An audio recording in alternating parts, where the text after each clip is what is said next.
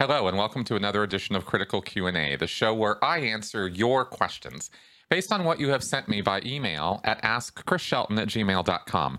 Hey everybody, I hope you're having a great weekend and I hope you got a chance to watch the podcast that I posted yesterday with Cyprian. Um, it was a continuation of our series of discussions about basically the effects of stress and trauma on Sea Org members, Scientologists in general, at the public staff and Sea Org level, but we really concentrate a lot on life in the Sea Org and life as a manager or life, you know, what my life was like working in Scientology management and uh, and in a very very high control Sea Org environment and just how crazy it can get. And of course, we do a lot of compare and contrast with real world uh, stress and the similarities and differences between a high control group and and you know life in say the military or in certain professions or corporate America, this kind of thing. So I hope you guys will check that out. It's pretty interesting series of discussions, and I'm I'm pretty happy with that with that series of podcasts that we did.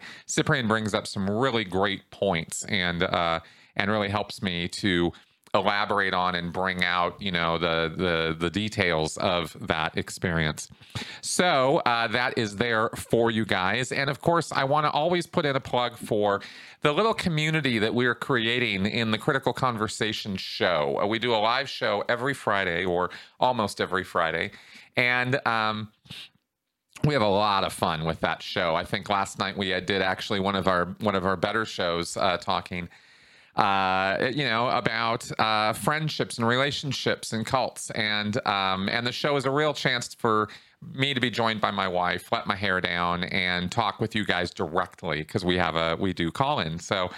Anyway, I hope you guys will be able to check that out on Fridays because I would really love to build the audience of people watching that show and participating with us in um, our weekly discussions of of the week, of news, of of topics of interest. We're really kind of interestingly all over the place in that show, but we almost always have the best time, and it's just a, a, a real hour of fun and and lively discussion. So I hope you guys will uh, consider joining us uh, live on Fridays. Uh, that's at six o'clock. Mountain Time, Denver time, here on Friday nights. All right, so with those plugs in place, let's go ahead and get on with answering your questions this week. Steve Wood. Apparently, a pre clear is someone who was clear in a past life, or maybe you call that a past life clear, but either way, this would suggest that these people were clear prior to the invention of Dianetics in Scientology. And if that is correct, how can this be? Because if Scientology has not yet been written, how could you be part of something that did not yet exist? Thank you for this question, Steve. I completely get your question, your concern about this. It is confusing. What is up with this? What are we talking about? So let's clarify some terminology in Scientology. Um, Pre-clear is the term that is used for anyone who has not yet achieved the state of clear. And it's a this lifetime kind of label. So if you're a pre-clear in Scientology, it just means you're somebody who is getting auditing and is not yet clear. And that term tends to bleed over even when you get onto the OT levels because pre OT isn't as popular. It never really uh, grabbed or, or glommed on as easily as pre clear did. So you will hear the word pre clear used to refer to people who are getting auditing even on the OT levels, but that's really technically incorrect. You should call people who are auditing on the on the OT levels, you would call them pre-OTs. Has nothing to do with past life status of any kind. It's it's a this lifetime thing. You are not yet clear. Then you get clear. Now you are a clear, which means that you are a person who no longer has his own reactive mind. That's the definition in Scientology of a of a clear. So you have this this this subconscious, you know, uh, mechanism in your mind called the reactive mind. It's a it's a it's a unit or part of uh, Hubbard's theory of of how the mind is put together. And uh, the the whole idea with getting to the state of clear is that you are deconstructing and disassembling this reactive mind and and literally erasing it, making it go away, and no longer exist. And so it no longer will be this the, these subconscious impulses and ideas and and uh, commands that the reactive mind gives you will no longer be uh, plaguing you or or harming you or or uh, giving you a hard time in life. So um, so that's the idea with going clear. Now, in terms of past life clears, okay, yeah, they are called past life clears. They're not called pre clears and uh, or past life OTs because it's possible that you could have somebody who was a past life OT. But you're asking about clears prior to the uh, creation of Dianetics. Dianetics is a book that was written in 1950. It was published on May 9th, 1950. Hubbard claimed that there were people that he audited prior to 1950 when he was doing his research. And he uh, claimed to have done research in Savannah, Georgia, in Hollywood, California, and in uh, Bay Head, New Jersey, which is where he actually wrote the book. So, um, so he purported to have case studies. These case studies were one-page wonders. They were nothing. They were really they, when you do a case study in science, as in social sciences, at least these days, according to how I see it done, it is a detailed, very, um, very uh, strict. I mean, there's kind of there's formatting to it. There's a way you do it. You, you there's a lot of documentation that you're going to be doing. You have to put together uh, the, all the notes, all the research, all the work you did with the person. There has to be extensive documentation of this uh, written, recorded, however you do it, so that somebody else can come along and look at the work that you did and validate or verify that what happened is a result of the work that you did and and the results that you got. That's the whole point of documenting things in science. And Hubbard's case studies are, you know, a paragraph, a, a couple, a couple paragraphs per person. There's nothing there you know, he could have dashed all that off on a Sunday afternoon while he was drinking vodka or whiskey or something. And truth be told, he probably did do it that way. Uh, they're probably completely made up. So, um, so his research trail is this pathetic series of notes, and no one has any other access to any of the other research or information from that time. It's all whatever exists is locked up safely away in the L. Ron Hubbard archives up at the uh, Int Management Gold Base area. So no one can replicate Hubbard's results because no one didn't even knows what Hubbard did. Um, you know, there are claims that Hubbard was engaged in just straight hypnotism. That's what John Atack has told me, is that prior to um, the publication of Dianetics in 1950, Hubbard was just hypnotizing people straight up. And he changed the entire procedure when he wrote the book and then what the and then the book comes out with this you know sit there and work with another person and and this co-auditing kind of concept where i audit you you audit me it's cooperative auditing that whole thing was an invention when he wrote the book none of the stuff he had done prior to that actually looked like that that's fascinating in itself um, but regardless Hubbard did work with people prior to 1950. That that there was some people that that happened with apparently, or at least he claimed to. So those people could potentially have, you know, let's say he worked with somebody who was 50 years old in 1947 and uh, by 1960 you know they die and they and, and, Hubbard worked with them and they went clear according to L. Hubbard's ideas and standards of what clear is. Apparently, he says he was clearing people prior to you know to 1950 with the Dianetics process. Um, so then they come back, they get a new life, and they you know they they get a new body in 1960, let's say, and by the you know 1975, 1980, they're 20 years old and they are they come across Dianetics and they could potentially show up and present themselves as a past life clear, right? Or in the process of getting some auditing, they could recall that Hubbard did this with them in the past life and, and he audited them to clear, uh, and they are now clear, right? And they could have a, a legit claim to be a past life clear prior to Dianetics even existing. That was something that Hubbard described as a possibility. Uh, everything I'm telling you here is what Hubbard said. So, um, so that's how it's possible that there were clears prior to the, the, the publication of Dianetics. And of course, after Dianetics was published, people were audited with Dianetics and they could show up, you know, and, and say that they were uh, audited, you know, in a, in a past life during that time period. The interesting thing that kind of got you with this that I want to point out is that later research on Hubbard's part clearly and definitively stated that you cannot go clear without an e meter.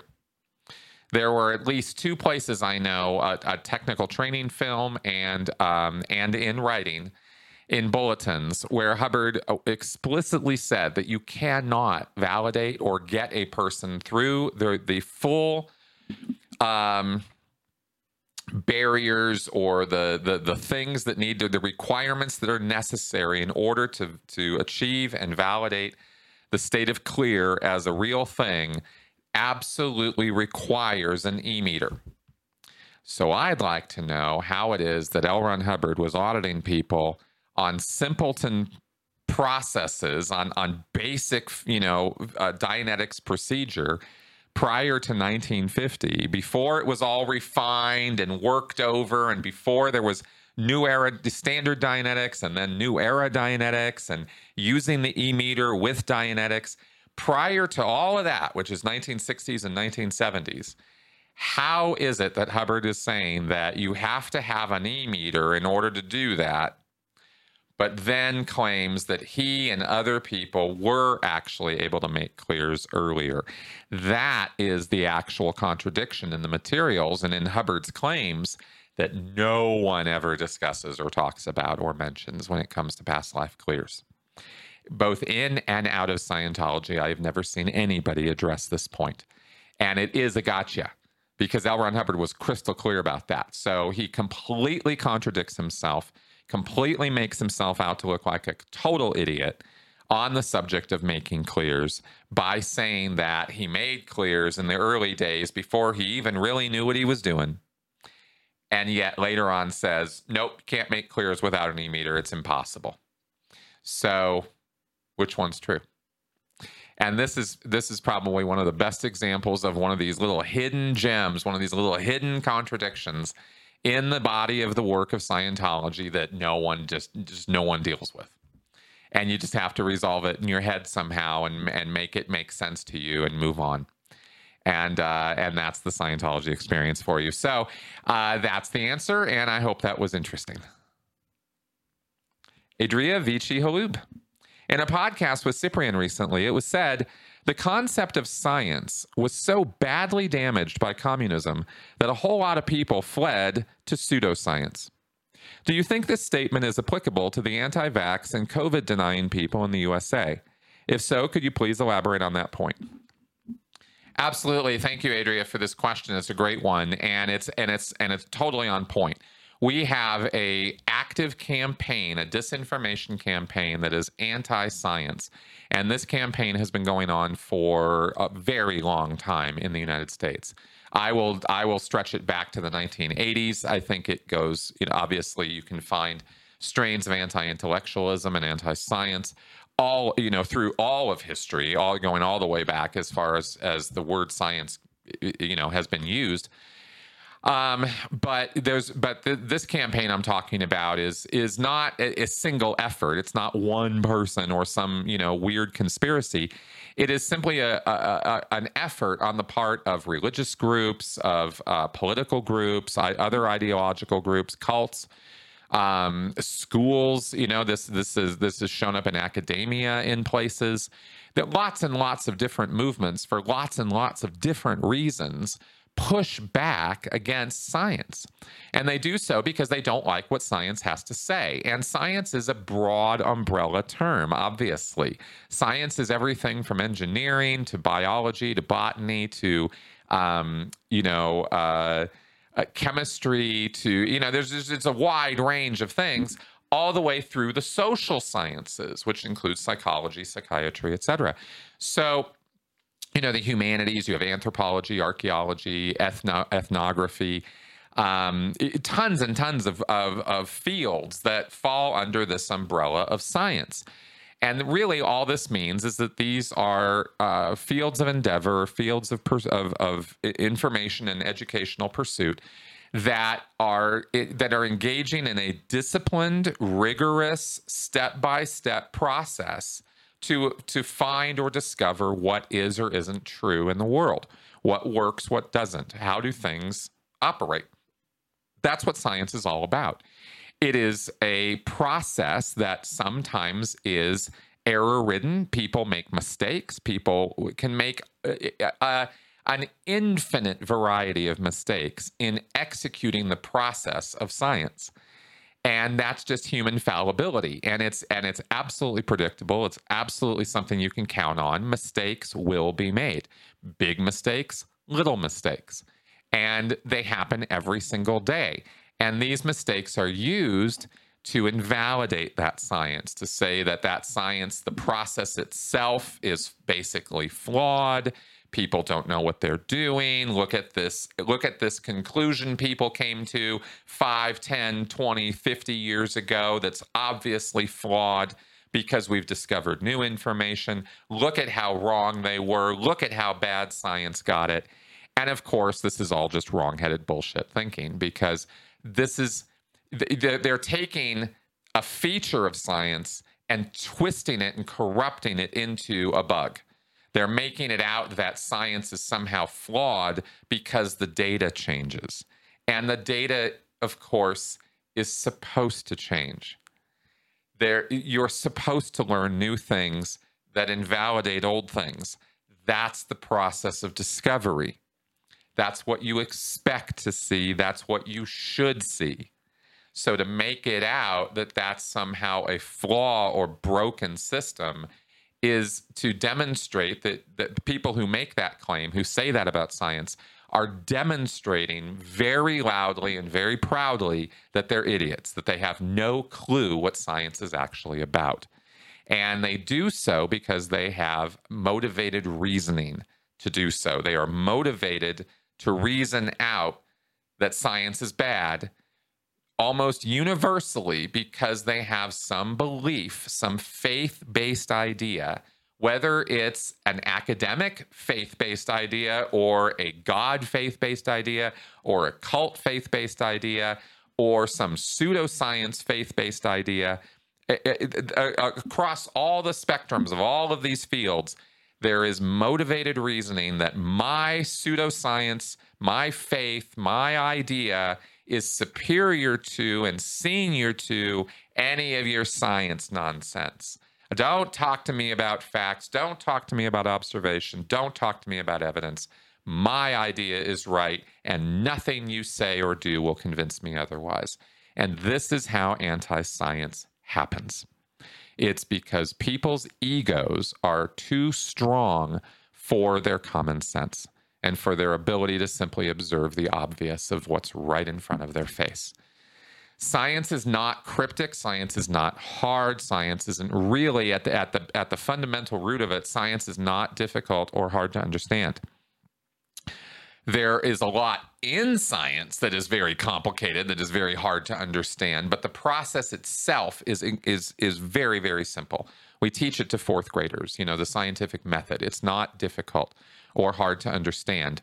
But it's also not hard to understand why people push back against it because of their egos and because of their vested interests, because of financial gain. This is a big, big, big thing that pushes as to uh, as to a reason why people push back against science is because they are financially motivated as well as the faith-based uh, nonsense. So you've got a lot of reasons why people, you know, feel that science is somehow threatening to them is somehow threatening to their worldview or is somehow threatening to their afterlife to their to their their picture or their idea of what's supposed to happen with them after they die that's the faith-based stuff so lots and lots of very easy to understand reasons why people push back against this and when it comes to covid and vaccines of course you have this small percentage of people in the in the united states and around the world who insist that their rights are more important than anything else, including public safety and health and, and things like that. They'd rather see a whole bunch of people die than they be inconvenienced in any way. Or they'd rather watch a whole lot of people die than to give over to the idea that somebody else could be right and they're wrong. There are some people who simply cannot go there. They cannot be wrong. They take a position and they sink into it and they will not move. And that's cults. That's extremism, right? That's radicalized people. I mean, this is what we talk about all the time on this channel is this class of people.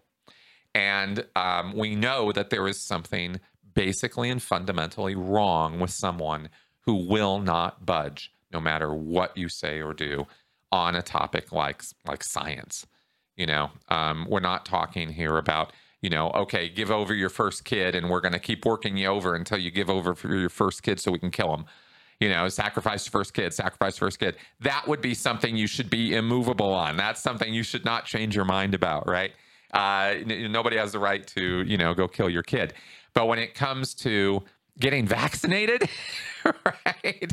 When it comes to public safety discourse, when it comes to, you know, the the the whole concept of of the social contract and rights and liberties and responsibilities, man, you know, we can clearly see at this point that there's a small percentage of people.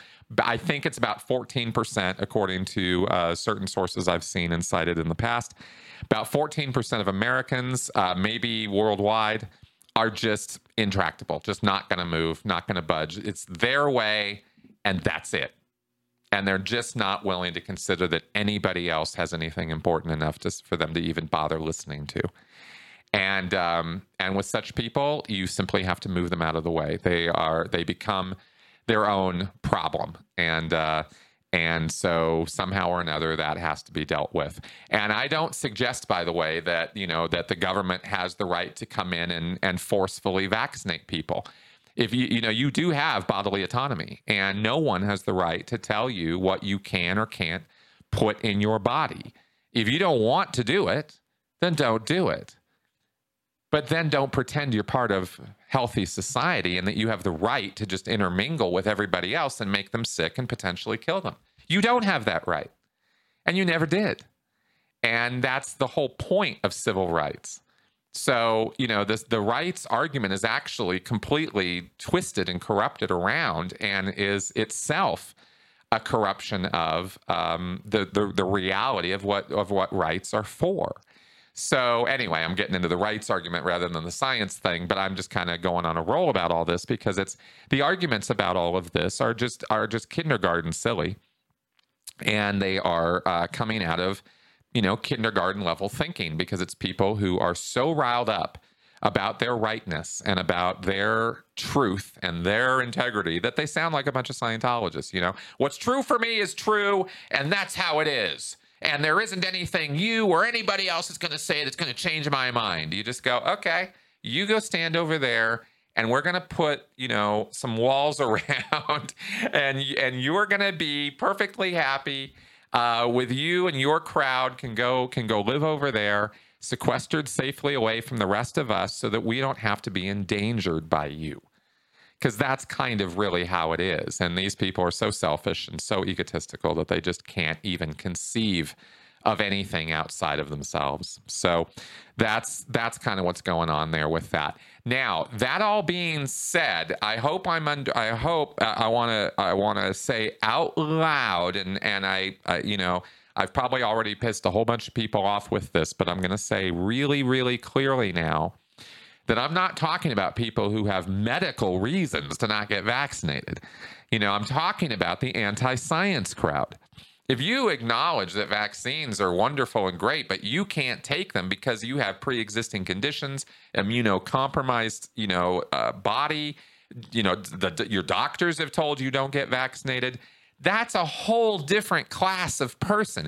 None of what I just said applies in any way to that class of people.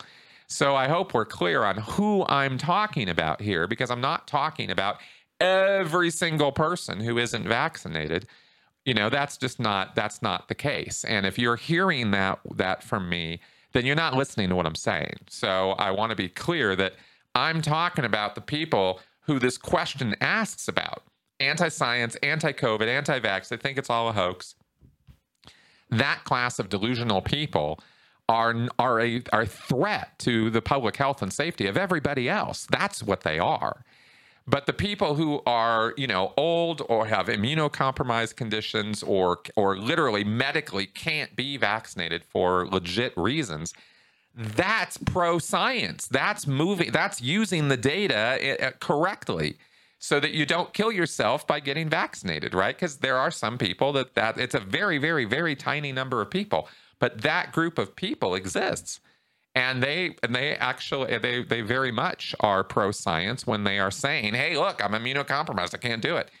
That's a whole different condition. Okay, so um, so it's so it's apples and oranges, and I'm and I'm I'm talking very strongly and very kind of insultingly about one group of people here, but I'm not saying those same things about this other group of people. So I want to be crystal clear about that um, that that my uh, you know denigrating, insulting words are meant for those who are actively threatening the safety and security of everybody in society.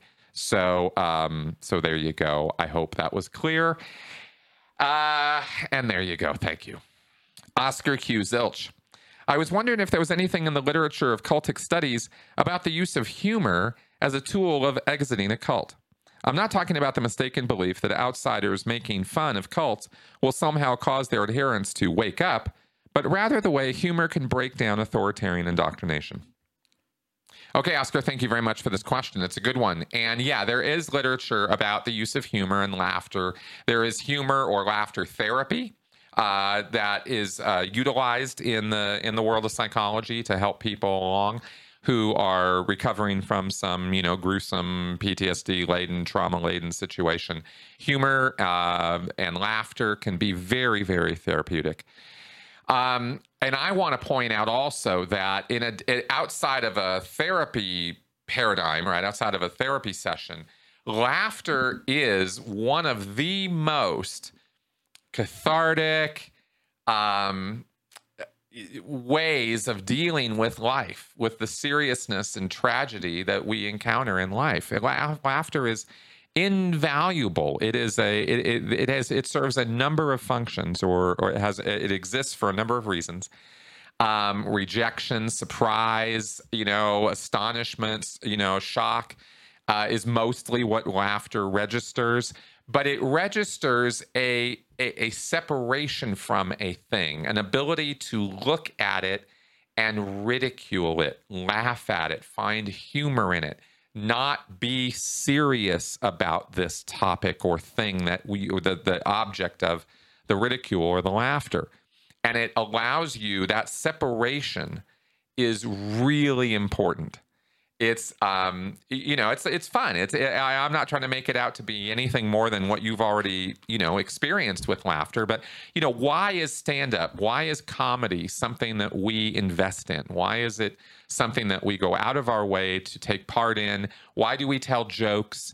You know what do we what is that all about? It's about breaking up the tragic seriousness and random nonsense of life with a stepping back and stepping out and stepping away from it and just looking at the ridiculousness of the situations we get ourselves involved in. Uh, or the situations that other people get themselves involved in.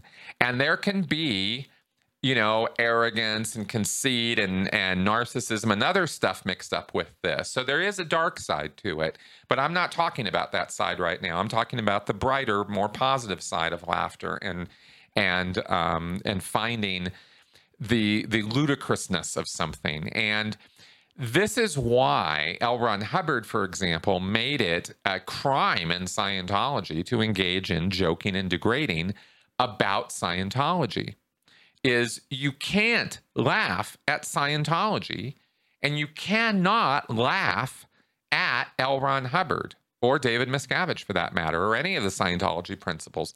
You just can't. You can't find, you, you're not allowed to separate from them and see the ridiculousness of what they say and do.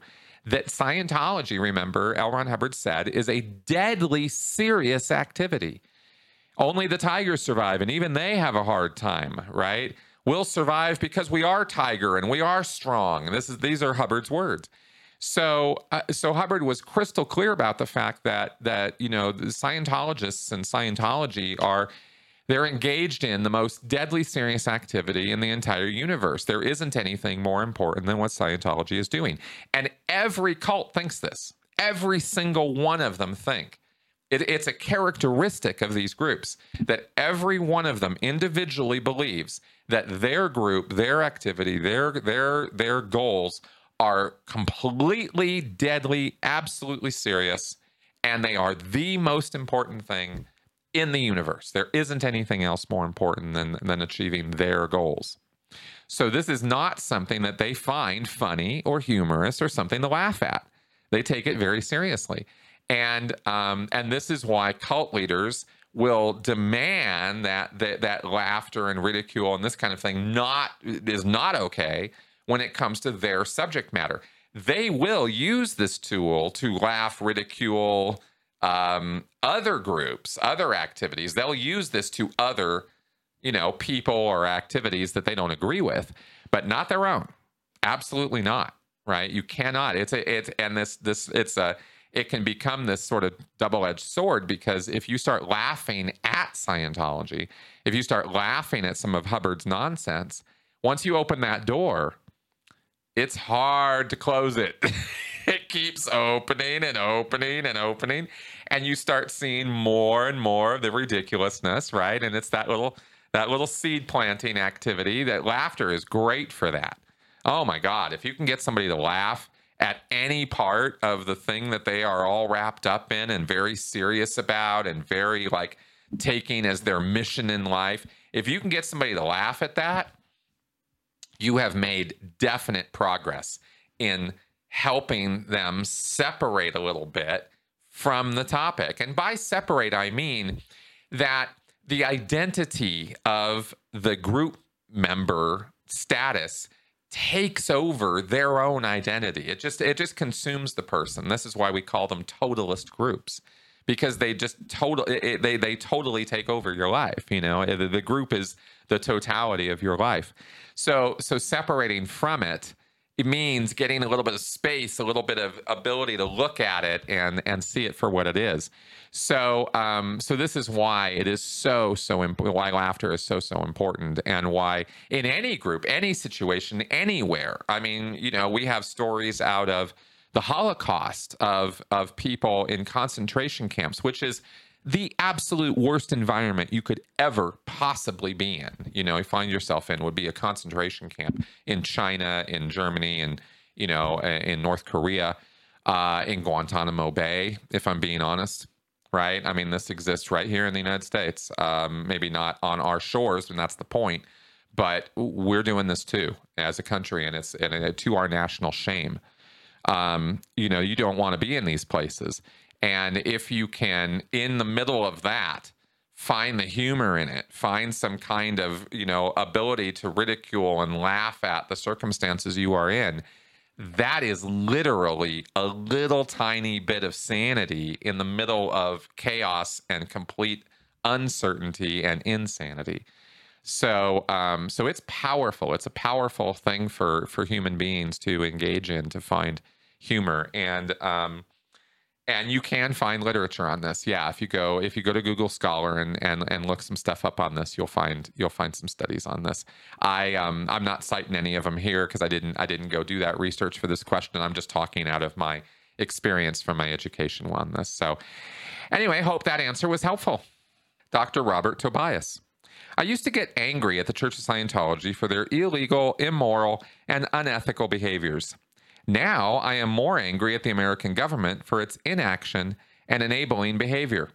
Isn't this the same type of government passivity that allowed organized crime to flourish in this country? Hey, Robert, thank you for this question. And yes, it is. Um, it, it, to be blunt, the government is falling down on the job in, in the United States. And there are some specific places that we can point to as to where they're falling down. We don't need Well, we do need some new laws. That is for sure. Coercive control laws would be very, very helpful. But those are more directed in the area of domestic violence than they are in cults right now. That can change, and it should. We should get some laws about coercive control here. But in the meantime, we've got laws on the books and regulations such as 501c3, the tax exempt status of any of these cults or groups and um, and the the checklist, the the the um, the enforcement of those requirements is grossly grossly lacking in the United States. The IRS is basically not even on the job as far as uh, enforcement of 501c3 tax exemption requirements. And this is why cults and religions around the United States, both from, from the televangelism world, from the cult world, are just are just running rampant over everybody and uh, raking in millions and billions of dollars every year from gullible Americans who who just can't you know give over enough money to these con men fast enough. And if the government was actually doing its job and regulating this behavior, then we would not see people being taken advantage of and financially and otherwise, you know, raped um, by these groups and activities. It's it's that bad. It really is. I mean, we know about mass, you know, sexual assaults and and cover ups and that kind of stuff too. So, you know, we see law enforcement falling down on the job here. We have a number of reasons for this. Uh, it would be nice if there was just one reason or a couple, you know, reasons why this was happening, or we could point to a couple different people and go, bad guy, bad guy, bad guy, and fix it all. But unfortunately, the problem is much more systemic than that. Um, I'm not going to necessarily go into a whole diatribe here about about how all that works. It's just to say that you know the the law exists at the city, state, and national level, and different laws contradict one another, are, are not are enforced in different ways in different jurisdictions, if they're enforced at all. There's prejudice and bias on the part of the people enforcing the laws. There are uh, gross um, lack of funding in certain areas. Uh, there's not, you know, in the IRS, the people who uh, who should be on the job to do this enforcement aren't even there. I mean, it's that bad. You understand? There's not even there's not even a person at the desk. There's nobody driving the the the, the, the ship uh, when it comes to enforcement of tax exemption for cults, for religious groups. They're, they're not even trying to get that job done. So, so yes, our government is severely letting us down because the very basic mechanisms that we have in place to enforce um, laws and compliance with these sort of things, it, it just isn't being done. Then you have uh, all of the bias and prejudice, uh, pro religion bias that we have here in the United States, which is really out of hand. It, it really is. It, it is too much. Whether you're religious or not, whether you know, regardless of what your beliefs are personally, I, I don't really care that's not the point, right? Your belief is your belief, but there the the power and and, and authority and ability of, of, of certain religious groups and institutions in this country to manipulate laws, to lobby our government, to to to influence, unduly influence our legislators, our law enforcement officials. I mean, we saw this in Spotlight. If you watch that movie, you watch the influence of the Catholic Church on law enforcement and how how it's been a decades, maybe even centuries long problem. This is this is long term problems. These are entrenched institutions. So turning these things over and and getting them to uh, comply with basic laws of decency and, and humanity and and not you know and not financially rapaciously ruin people because of these belief sets. Um, this is a lot, a lot, a lot of work. You know, people don't generally realize how, how hard it is to do this work and how many people we actually need doing it and how few there are who are even really even trying. Okay, so um, this is the problem with enforcement in the United States and probably in other countries as well, but certainly here. Um, we can talk about, you know, the rights end of this, how we have freedom of belief and freedom of speech and freedom to assemble and freedom of religion and all that. But those those rights aren't really the problem when it comes to this. It's it's that we we we have these rights, but we also have laws to sort of regulate the boundaries of how these rights are implemented. And a lot of those laws make a lot of sense. They're not all ridiculous, but they're just not being enforced. So, um, so yeah, you know, it, it, you are correct, Robert, to have some ire directed toward our government systems. And most of what I've been talking about has been referring to the federal level, but you also have city, state level laws and regulations as well that could be used to uh, inhibit or even shut down some of these activities but nobody really even bothers to try. Um, so, uh, so that's the problem here. And I, one thing I do want to point out is the funding problem. Because these groups, let's talk about like, you know, let's say Scientology, for example, because these groups are making tons and tons of money or have in the past made tons and tons of money and they have deep pockets, deep reserves these groups are already set up to hire the lawyers, hire the private investigators, do all the things they need to do to protect themselves. And the people who are going after these groups, me, Tony, Leah, Mike, we're not funded like those, like Scientology is. Collectively speaking, we have, in terms of resources available to us, a tiny, tiny fraction of the money and resources that something like even a small group like the Church of Scientology has, much less the Catholic fucking Church. I mean, we don't have any kind of ability to fight back on an equal footing against these groups.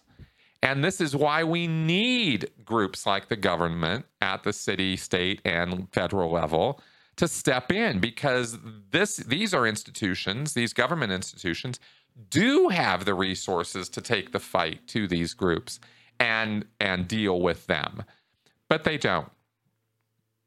You know either like i said because they're not even not even on the job or their attention is dispersed all over the place or they don't have the funding to do the work that needs to get done et cetera et cetera you see. So so this is the this is these are big huge problems. These are not small problems i'm talking about here and this is why this problem persists and why we will continue to have cults, televangelism, other nonsense go on in this country forever um, because we don't put the things in place and give them the resources they need to get the job done to put these toxic groups down and that's that's the reality of the situation and that's why we will continue to be talking about this forever and uh, yes, there's a little bitterness in my voice on that as well, but it is what it is. And so we just keep fighting the good fight and doing the best we can.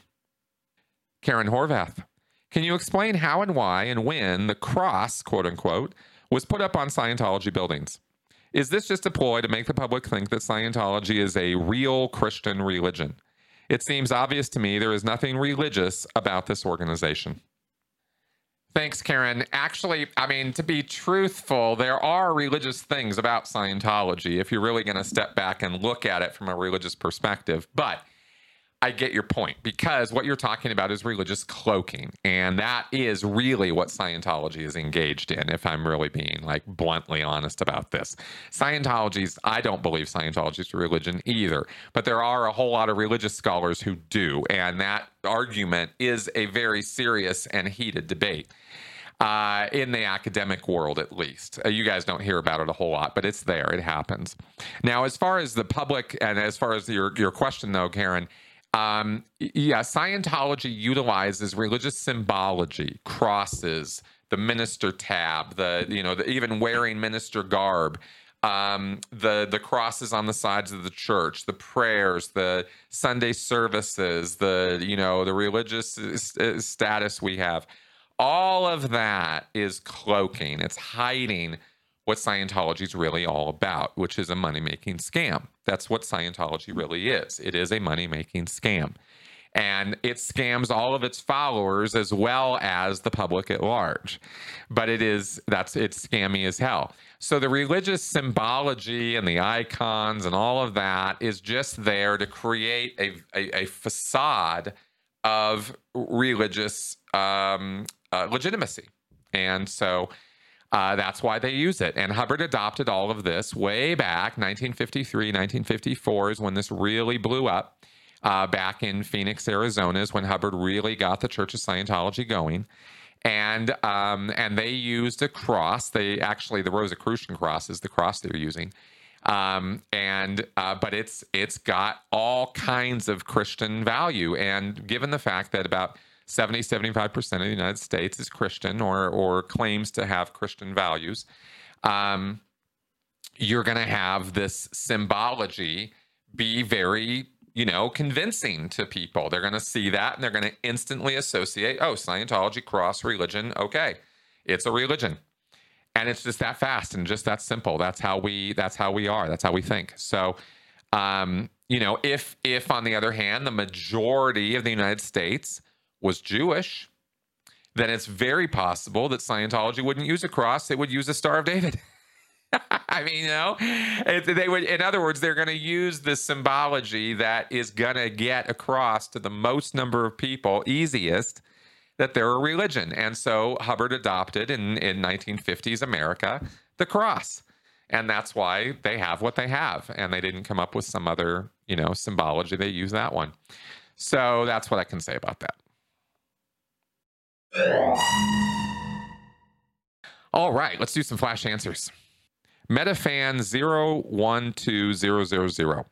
For Scientologists to go to Flag for several days of auditing services, are they required to stay at the Flag base hotel or can they find their own accommodations?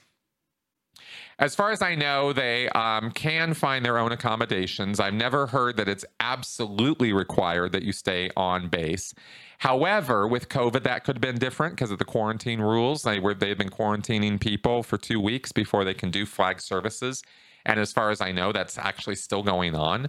Um, so I think that they would probably regulate it more closely over the last year and a half. But um, but my knowledge is that they don't require that, but they heavily encourage it. Alex C. I must admit, I'm fascinated by Scientology songs like We Stand Tall and Dauntless, Defiant, Resolute by Chili EB. When listening to Dauntless, I'd almost feel like upping my status with the IAS if I didn't know any better. It's got such a positive tub thumping vibe. Like, let's get up and make it go right, right now. How were these songs received in the Sea Org? Were they played at events? Curious for the internal take. Alex, thank you for this question. And quite honestly, Scientologists respond the exact same way you did. That's the point, right? They get professional musicians who understand how to use music to manipulate people, and they use that to their advantage to rile Scientologists up and get them all excited and energized. So they'll open those wallets and fork over those Benjamins because that's what it's all about money making scam. So yeah, that's how they use the, that, those songs, and they they are very well received in the church. They love Scientologists, love Scientology songs because the lyrics are Scientology minded, and they communicate all the you know key loaded language words and everything, and they get to have all the camaraderie and all that and unite around these funky beats about Scientology. And they just think that's awesome, right? Because it brings the the things that make mainstream culture exciting and interesting, they bring it into the insular world of Scientology and they make Scientology feel and seem more normal, more usual, more exciting. And that's the whole point of that stuff. Travis, What's the best, worst movie of the 80s in your opinion? I happen to like Aerobicide. Oh my God. Well, it just so happens that I have the bad movie Bible because there are so many bad movies from the 80s that it is damn near impossible to decide. I, I, I mean, my first answers coming to mind were Gymkata um, Ninja 3, The Domination. I mean, there were some real turkeys coming out of the 80s. But then you go into this book and you get questions like Who thought Superman 4 was a good idea? Uh, what happened to make Troll 2 the way it is? Where was Samurai Cop really found? When should de- when should the Death Wish franchise have died? And Why does Tommy Wiseau have a secret pocket in his underpants?